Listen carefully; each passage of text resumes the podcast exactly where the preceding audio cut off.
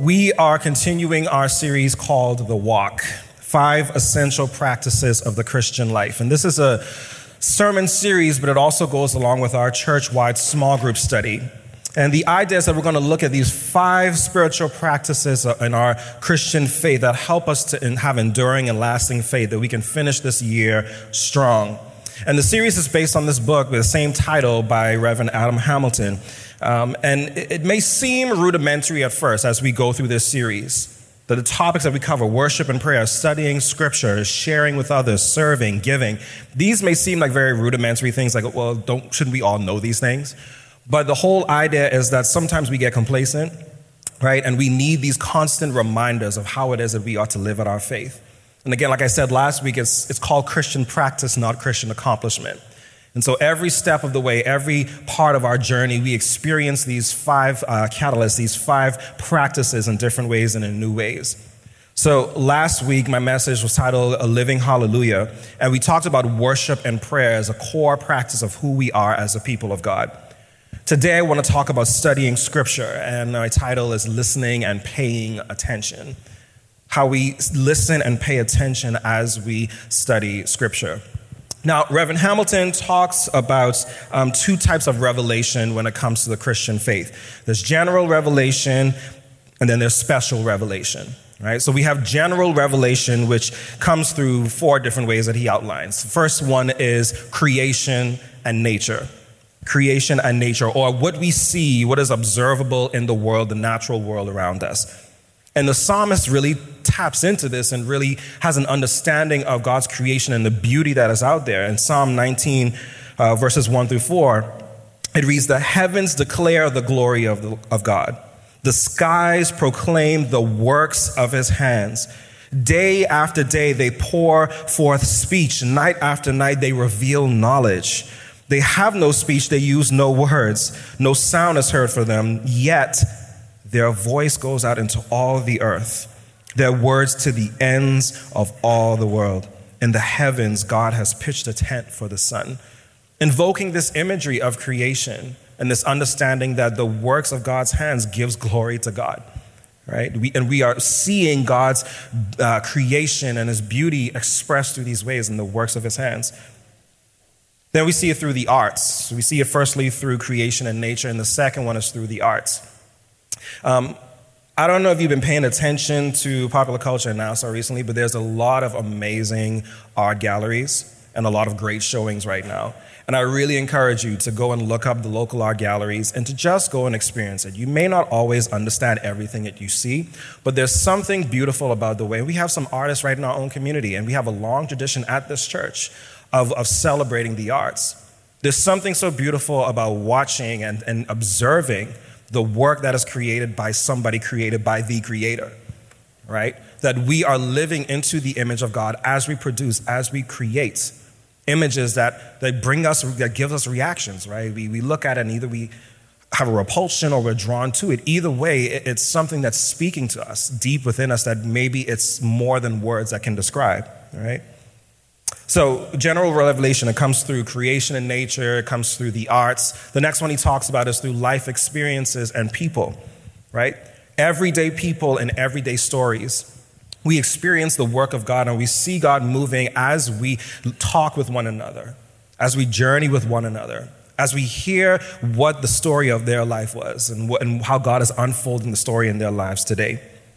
Hamilton says in the book The Walk, he says, so many of Jesus' parables involved seeing the kingdom of God through the stories of people. God speaks through our everyday experiences and interactions with other people if we only listen. So, general revelation, it comes through creation and nature, it comes through the arts, life experiences, and people. And then lastly, we have conscience, intuition, and reason. This is our gut feeling, right? The, the way that our mind works and how we feel. Our God given capacity for discernment is what I think it is. The sense of understanding, well, something doesn't feel quite right to me, or something is stirring up in me. And how can I reason and think through this feeling that I have, right? Then Hamilton talks about special revelation. And the first one he talks about under this is the Holy Spirit. Right, which is the active work of God after Jesus had left the earth. And Jesus promised to his disciples in the Gospel of John, in a section that theologians call the farewell discourse, he promises them the Holy Spirit, knowing that he was leaving them, but he was not leaving them empty handed, right? And so throughout the New Testament, we see the Holy Spirit at work in the people who are called the apostles and the church that is starting. And I kind of say that the Holy Spirit is like a spontaneous guidance, right?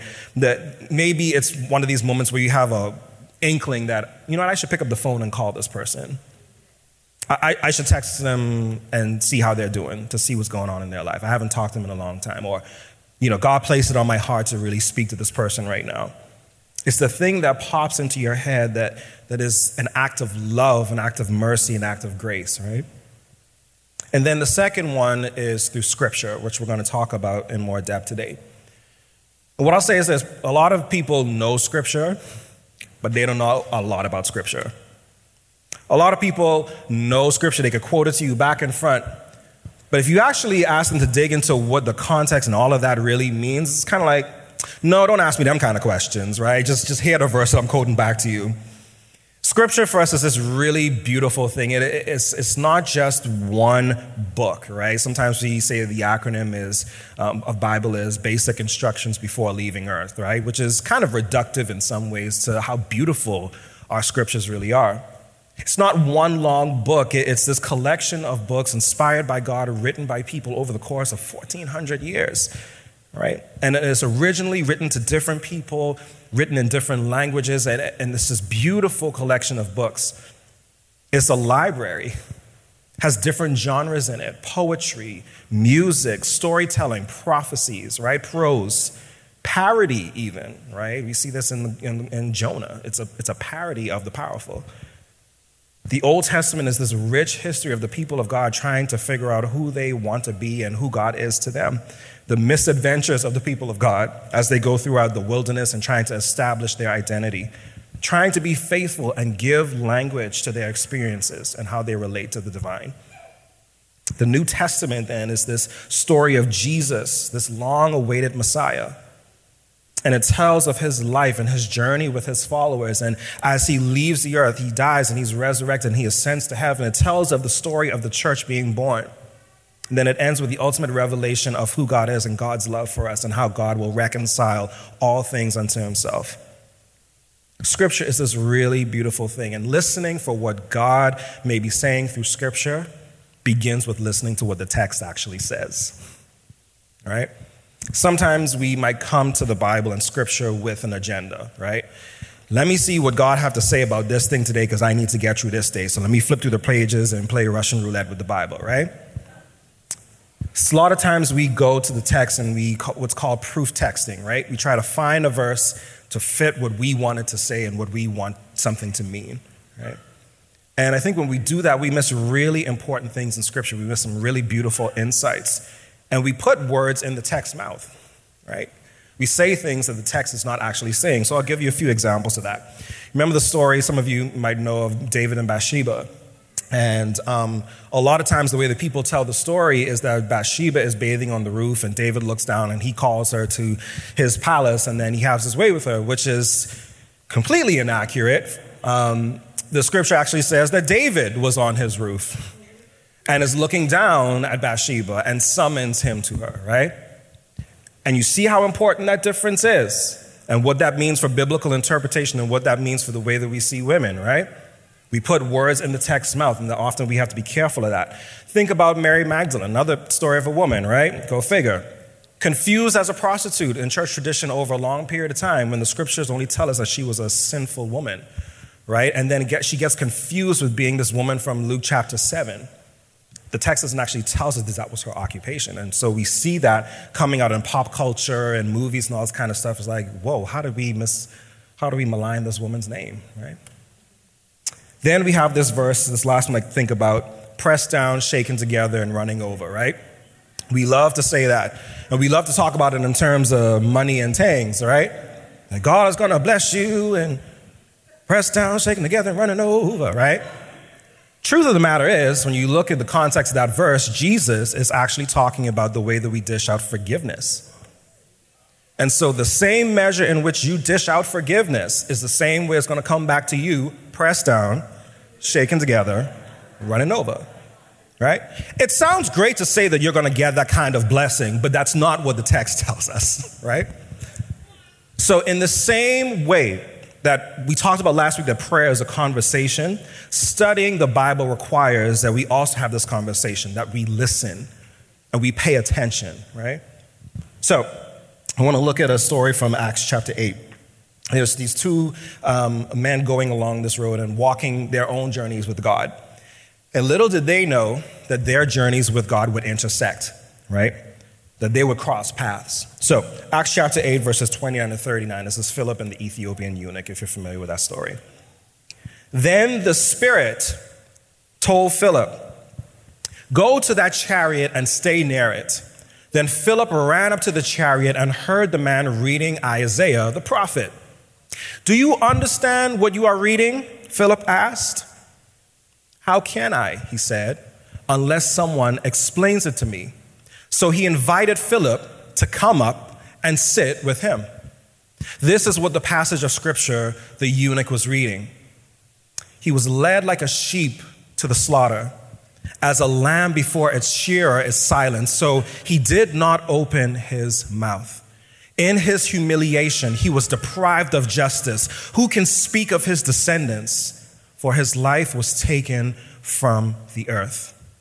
The eunuch asked Philip, About whom may I ask? Tell me, please. Who is this prophet talking about, himself or someone else? Then Philip began with that very passage of scripture and told him the good news about Jesus. As they traveled along the road, as they traveled along the road, they came to some water, and the eunuch said, Look, here is water. What can stand in the way of me being baptized? So, who was Philip? Philip was one of the seven men chosen by the apostles as a deacon, somebody who helped the apostles and the disciples do the work of ministry, the day to day work of ministry. And he became an evangelist and started in this area called Samaria, which is where the Samaritans, if you're familiar with that term, are from. His walk with God, Philip's walk with God, was a special revelation through the Holy Spirit. The beginning of the text tells us that the Spirit told Philip to go to this man, right? Told him to go to the eunuch. And then we have the Ethiopian eunuch. And uh, eunuchs are somebody who's uh, a man who's castrated around puberty and so that he can serve in the temple court. So there's no impropriety with the women of the temple court right? And he served under the queen of ethiopia. His walk with god came through struggling through the special revelation with scripture right? So we have both of these two coming together with these different revelations right? They were on parallel walks with God. Walking with Scripture is an integral part of the story. And it led the eunuch to faith in Christ. All along the way to getting baptized, right? He said, Look, here's water. Why, why shouldn't I be baptized right now? And it was because he saw himself as a suffering servant, which is that text from Isaiah. He, he identified with the person that Isaiah was talking about, the suffering servant. He saw himself in the text. Let me tell you something about Keith Bethell. Young Keith Bethell, he did not enjoy reading. That's me if you don't know my name, by the way. I did not enjoy reading when I was younger. I actually only enjoyed books because they had illustrations in them. And I was like, okay, well, I like to draw. Let me go find the illustrations and we'll get to the words later, right? Um, but as an adult, you know, you grow into having a greater appreciation for reading more than just what you're used to or not reading at all right? So that you can be a more well rounded person. And I think that kind of applied a little bit to my scripture reading because I was not a very good pastor's kid when it comes to reading Bible, right? But as an adult, I began to see the beauty of scripture and understanding, okay, there's something more here that I need to read about. There's, there's some really beautiful stories in here. But what I came to understand over time, especially through theological studies, is that you really have to sit with a text sometimes to really get something out of it. It's not just going to come up to you in a moment's notice. Sometimes you have to journey with these texts, journey with the scriptures, journey with the words on the page. And then you might have a guide like Philip who comes along and encourages you to go deeper into it, to have a new understanding of, of, this, of this word that you're reading. And you begin to see yourself in this text. I think about this in one of my professors, Dr. Lisa Wolf. Um, she gave me this opportunity to really dive into the Psalms and the prophetic texts like Isaiah and Jeremiah and look at the word Zion. And out of that, we began having a conversation about, oh, yeah, this word is used a lot in reggae music. And then we started having this wider conversation about, oh, there's this connection with reggae music and Rastafari religion and the Old Testament and how all of this kind of plays together. And she challenged me for a grade to write this paper on the use of the word Zion in the Rastafari religion and, um, and the Old Testament and the connection between Jewish worship and Jewish practice. Um, and it was really one of these beautiful moments that I just kind of came alive because she journeyed along with me like Philip to say, look at this text a little bit more deeply. Look at how this word has been used in, through different times for different people, right? Even today in different religious practices. And what does that, how does that inform how you see it as a Christian, right? It, it was really one of these beautiful moments where I started to see the Psalms a little bit differently.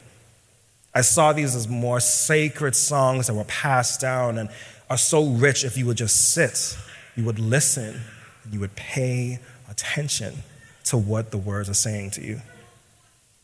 So, Hamilton talks about these tips for reading the Bible. These three tips. The, the first one, he says that we ought to read for understanding, right? Read for understanding. And when we read for understanding, we learn the context of what's happening in the passage, place and time. Again, remember, these are texts written over centuries, different parts of the world from where we are, right? And so, how do we understand what does it mean when we read X, Y, Z, and, and where was this written, and why was it written, who was it written to? It's really important that we understand that, right? And that there are some really good resources out there, by the way. Um, I wouldn't encourage you to Google any and everything, but there are some really good resources out there, study Bibles, that can help us to dig into certain passages so that we can get a fuller understanding of what we're reading. One of the things that's really important for us is to engage our intellect. God doesn't want you to check your brain at the door. Love the Lord your God with all of your heart, soul, mind, and strength. With every fiber of your being, bring yourself to God. Study the text. Bring everything that you have to it. So, the first thing we do, is we read it for understanding. The second thing we read it for is formation right? We're being formed by the words of the text, we're being transformed by them, right? And there's three questions that we ought to ask ourselves when we talk about formation. What does this passage tell me about God? Right? What does this passage tell me about the character of God, the nature of God, who God is in our lives? Right? How other people over time have described God. What does this passage tell me about people? Right? What does it tell me about how God sees people, how people have interacted with one another? And then finally, what does this passage tell me about God's will for my life? What does this passage tell me about God's will for my life? What is it that God is asking of me? Now that I've read this, this, this text, now that I've understood the context of it, it's not good to just have knowledge of it, but what is God actually asking me to do with this information, right? So we read it for understanding, we read the text for formation, and finally, we read the text as an act of prayer. We do it in a way that teaches us to pray, that we meditate on the words. We let them sit with us for a moment. We don't talk, we don't say anything. We don't try to angle for meaning. We just let the words come to us, wash over us. And over time, you'll find yourself learning to pray said words. That the words of Scripture become vocabulary for you in your prayer life. And what a lot of people do is they pray the Psalms. A lot of the tradition throughout the church is that we pray the Psalms. One thing I like to do is I like to read it once aloud and then I want to read it again silently. Right? One of the prayers that I use um, every week is comes from Psalm 27.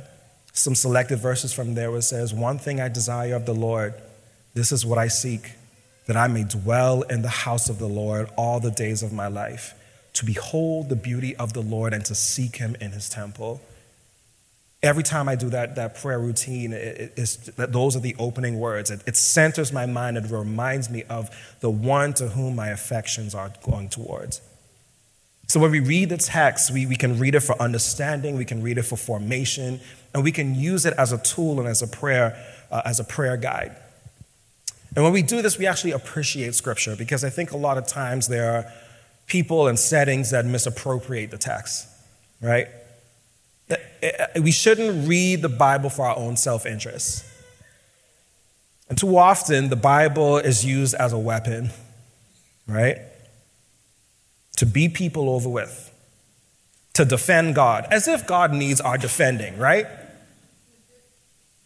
It's used as a tool of coercion that we have to get people to believe how we want them to believe, right? is used as an object of worship, that we idolize it instead of worshiping the one to whom the scriptures speak. Scripture is a gift, friends. It is a gift given to us. And if we really appreciate a gift, we manage it well. We take care of it. We try to understand every part of it. We invest our time and our energy into to making ourselves more like the gift that we have, right? To, to center our lives around it. It's a gift from people over millennia sharing their experience of God, telling their stories that were once oral tradition. And they said, you know what? No, we have to write this stuff down because someday the generations are going to need to hear this stuff. And as we read scripture, as we sit with it, we get a glimpse of how our own stories are being written, how God is unfolding a story in our own lives. So, as I begin to wrap up today, I think about all the groups that we have the small groups that we have going on. We, have, we launched Open Table this past week. And I think about how people are gathering together for community, for fellowship, but also to grow in their faith by study of the Word. And in the study of the Holy Scriptures, I think we begin to see our eyes opening to things we otherwise would not have if we were in isolation. That the Holy Spirit is a part of us and, and is moving in and amongst us as we share with one another what these words mean to us how the word has impacted our lives and how God can do something for you as well. As we read scripture, I think we get a glimpse in the mirror. We realize that much of what happens back then still happens today. Same problems, but guess what? Same God, right? And so as we read the scriptures and we meditate on these words of others' journeys, how can we ourselves observe God at work in our world and in our lives today? How is the story of God unfolding in your life? How is the love of Jesus coming alive in your life, through your life? And I think about as we prepare to come to communion today, when we come to this table, we are reminded of the living word. We like to use that phrase, right? And sometimes we believe, uh, or, or we actually do believe that Scripture is living because it's. You ever come to a text, and this happens to preachers a lot, where you read it one time, and years later you read it and you're like, wait a minute, I never noticed that before. I, I didn't see that part before. It's living in that sense, is that the Holy Spirit continues to speak new revelatory things to us as we go along. But it's also living because we believe that Jesus himself is the living word. That in John's gospel, he came down to this earth, the word became flesh and dwelt among us, right? This meal that we are about to partake in is a reminder of that. Is a reminder of that living word and the love that the word of God wants to convey to us. Last quote as we wrap up Hamilton says, when God sought to speak to the human race, to disclose who God is and who God calls us to be, He did not send a book, He sent a person. Jesus was God's word, God's message wrapped in human flesh. The word became flesh and lived among us, lived the fullness of what God was trying to communicate to us through these words. And so, as you meditate on the scriptures and the word this week, may the word fill you with peace and guide you to the one whom these words speak of. Let's pray. God, we are grateful for your word today. The words of Scripture that come alive every time we open them, if we would just listen and pay attention to what you speak. Like Samuel, oh God, in the night, when we hear this voice calling out to us and we get up thinking that it's somebody or something else. May you remind us, oh God, to just stop and listen. And when we hear your words beckoning to us, we say, Speak, Lord. Your servant is listening. May the words just wash over us, O God, as we devote ourselves to the reading and the understanding of your word. That it may not just rest with knowledge, but that it would transform who we are. And in being transformed ourselves, we go out into the world to share your love, that it too may be transformed. Help us, O oh God, to be a people who listen. Help us, O oh God, to be a people who pay attention to what your word speaks. Thank you for this gift. May we never take it for granted. Amen.